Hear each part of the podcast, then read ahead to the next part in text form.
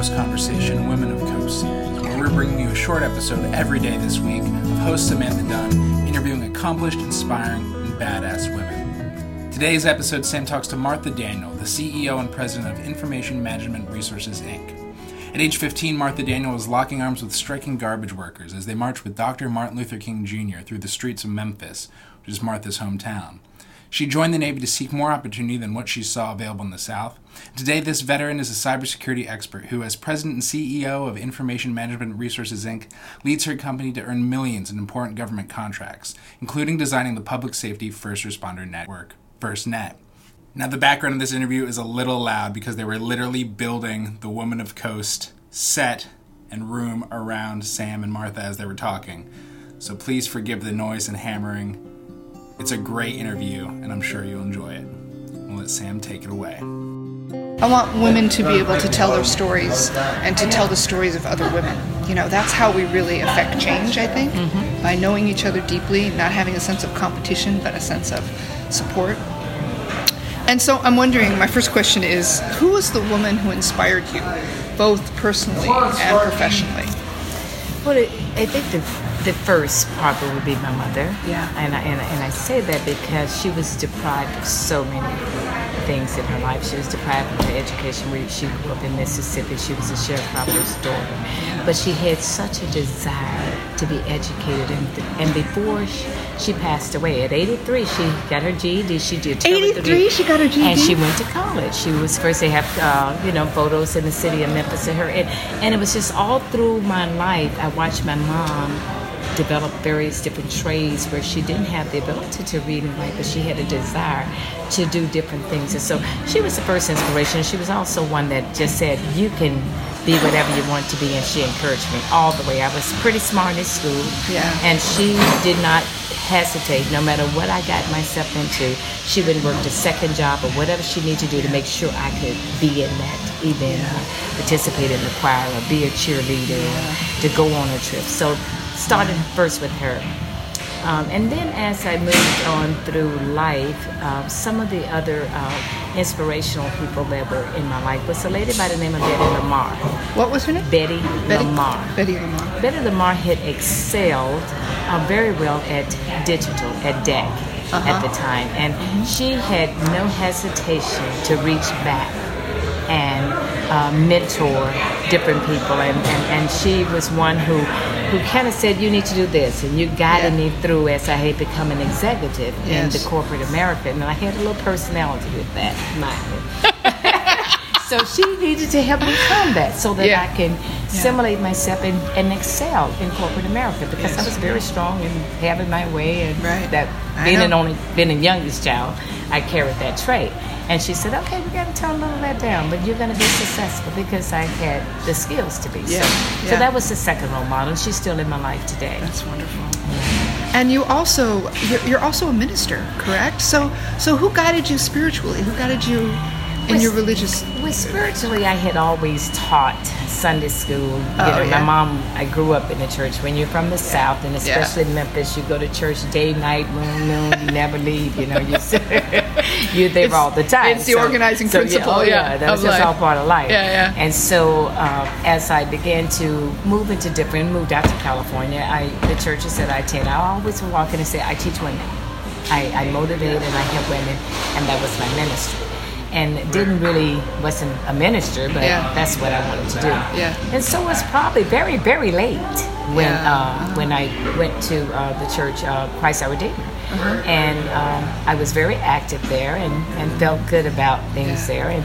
And my pastor would say, "What are you afraid of?" And I thought, "Nothing. I'm scared of everything." I didn't really know what he was talking about, but I had been journaling for three years that the that God was taking me into a different direction to be a little bit more um, dedicated in a different way and um, in, in various ways. So, anyways, it's a five year program.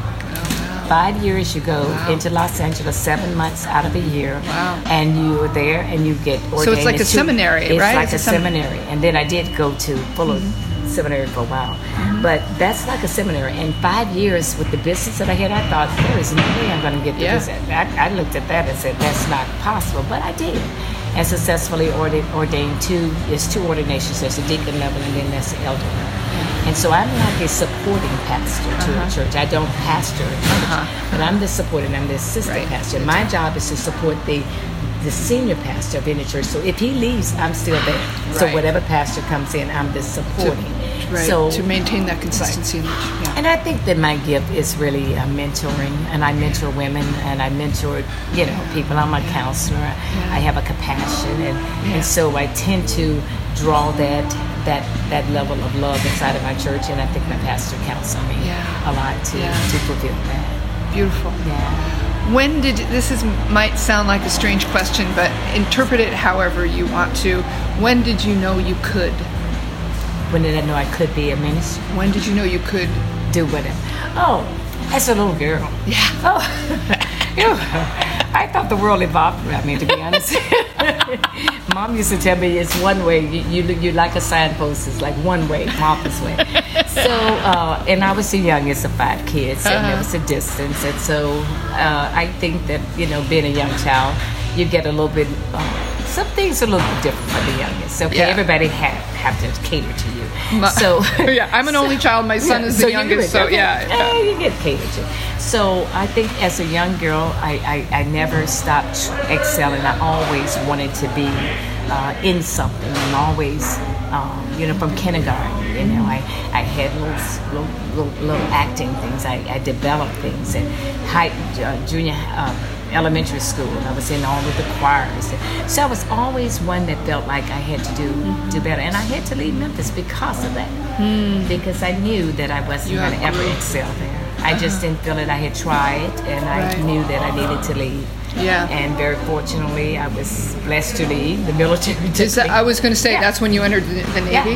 Yeah. I said, okay, it's, I need somebody to help me get there, and Yeah. the Navy was there. Yeah. And as a result, moved out, married in California, and moved out here. Um, and You met in the Navy. we met in the Navy. Oh. Yeah. Yeah. Uh, my first marriage. Yeah. Okay. So we met in the Navy and um, moved out to California and then went back to college here. And, and I knew that there was there was more than one company here. Here's the thing. In Memphis, there was only FedEx Yeah. and maybe one other big company. Yeah. And if you didn't make it in one of those, and women were not moving up anyway. Right. Women, women of Women, color. women were way, it? it was flat Yeah. as it could be there. Yeah. Okay, so with the attitude and thought that I can be the president of the United States, president of some company somewhere, you know, that's what I thought. Yeah. And, And you were right. yeah, I eventually got to be president, that's for sure. Yeah. Yeah. And so I just knew that I needed to to move. And so by moving, when I reached, I had come out to California when I was 21, and I looked at how big it was, and I knew that in the midst, and I looked at women, and you know, it didn't seem that bad, and it looked like there was lots of jobs and diversity everywhere, and I thought, let me, if I get there, if I can just get there, Yeah. I'll Yeah. do okay. And you were right. yeah, right. What do you want your work to say about you? Uh, I have this thought. She cared. Yeah. She cared. I I have built my business. Uh, one of the reasons that we've gotten, been so fortunate in some of the government contracting is that people heard about us. They know we would take care of our employees. And as a small business, that has always been um, one of my desires. I've always given medical insurance. I've always um, done 401k matching. I've always built a foundation where the employees there were treated right and paid paid right. Yeah. And so, in the midst of that, uh, and even in my customers, it's a matter of caring. I mean, I go, I have clients down in Vicksburg, Mississippi. I've been at the, I Oh, sing at- Vicksburg. yeah, I sing in the choir Christmas time. I go back down, and I mean, I Do you- go to the homes. Yeah. Side note, I, I have a we have a very dear friend. Actually, she I wrote a book with her. Uh, her name's Linda Fondren. Have you met Linda Fondren in Vicksburg? She she has the the um, health company, the Shape Up Sister. No, I have. Oh, to you have to I meet. go down. I have to. You have to connect with her. I have you, an She used to down live. the time. You have to. I'm going to connect you. Please do. Because she's the Please, oh most God. beautiful Oh, I'd soul. Just one of 13 kids, had nothing, and then it became a multimillionaire. I would came love to meet her. You I'm down love, there often, You so, love her. yeah. She wrote a book called Shape Up Sister Oh. about her her journey. About your journey. Yeah, and, and about and about health and, and women's health in, in Mississippi. So it's Well, I you would- gotta know I her. would love to meet her. Yeah. And you know, Anyway. when, you, when you talked about books, uh, yeah, I mentioned to you that uh, one of my mentors was Betty Lamar. She has a book called Empower Her. Empower her. Empower Her. And the organization is here in Los Angeles. And what we did is that she grabbed 13 women together and they wrote a book Oh. called The Million Dollar Conversation. And there's stories of each woman and their journeys inside of it. I'll, I'll give you one. I I'll give you- love that. And what we did is that we took the donations. We didn't when we sold the books. We, we took all that money and moved to her charity. And what it does is that we tell these young girls where, um, that she if you can just make it through, you we can't pick your family for you. We can't change your full environment, but we can change it through the through the education system. So if we can keep you in school, because they work with some of the schools in the inner city and some of the at-risk areas, mm-hmm. and if we can get you through school, and if you just stay with us and mm-hmm. hang in our programs and mm-hmm. don't give up and don't join the games and don't we can guarantee we can get you out of college and that's what she has done and that's the foundation that uh, she built and that so the women the stories were told so when you talk about telling the story Yeah. it is so important, important. for us to tell our story especially to the young girls to see us because it is the society still it paints us but it still doesn't let them know all the opportunities right. that are out there That's right. you know That's right. Listen, I I grew up in a trailer park in, Yeah. in New Mexico. You Okay, know, and it was only through story, right? It was only through seeing that. That's the that's the engine for me. Yeah. You know, to do all of this work and tell these. Anyway, what do you want other women to realize? them to realize their dreams just their dreams Yeah. You know, dreams are, you know, they're personal. And uh, it's about, they're measured by your desire and, and even more measured by your your desire to achieve it. And if they realize their dreams and not be, not limit themselves Yeah. by thinking that they can't, take the word can't Yeah. out of the vocabulary Yeah. because you can do all things. Just take can't out. Yep. And if I were to have listened to the can'ts and can't do and the naysayers, mm-hmm. then I wouldn't have succeeded in my business. I never would have started the business. Yeah. Right? Right. So I want them to realize their dream. And if they dream it and believe it, then they can reach out and do it and not be afraid to network. We, women have a mm-hmm. tendency sometimes to not want to go ask another woman about something. That is You know, yes. you don't know how to do it, but You you, don't- don't want to ask anybody else to help you Yep. as you go through. You come after you fail, you know, and you come and tell me, oh, and it's like, why didn't you just call me up and ask me? Yeah. You know, I know you did this. You had to get through. What was the tough time you went through?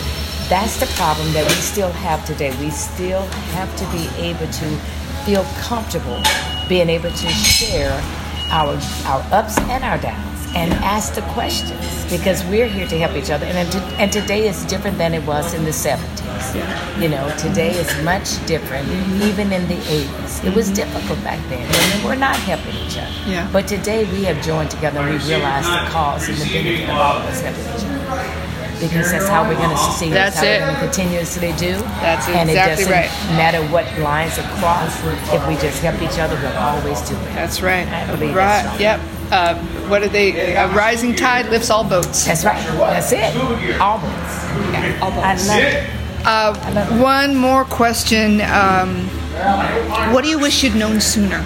That's a good one. I wish I had known sooner how to balance. I, I, wish I had known sooner how to balance uh, things. And when I say that, I say it in two ways.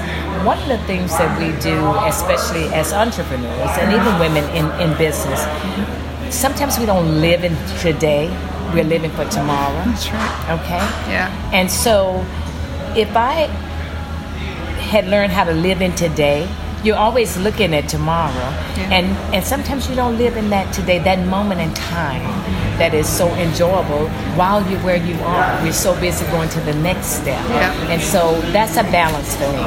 And balancing that being able to if you live in today, you're able to balance your life a little bit better. Because you're not always Yeah. chasing always chasing to the next level, to the next contract, to the next Yeah. this, and yet you've been blessed in that moment. So if I had learned how to do that, I think I would have been less stressful. Yeah. I needed okay? to hear that today. Less stressful. Yeah. Because it's the stress level that comes upon you when you're chasing like that. So that's what I'm You're speaking directly to the choir here. Thank you. That's today's show. If you want to learn more about Martha and Information Management Resources Inc., check out imri.com. If you like the music, check out Passages by Lee Offenhauer on iTunes. Hit us up on all sorts of social media with Coast Mag OC. If you enjoyed the show and what we put out, please subscribe, rate, review on Apple Podcasts, Google Play, Stitcher, wherever you get podcasts. It very much helps us out. We'd love to hear from you, our listeners. Email us coast at coastmagazine.com. Tune in tomorrow for Sam's interview with Jennifer Friend, the president and CEO of Project Hope Alliance, as we continue our Women of Coast week. Let's all go get some coffee.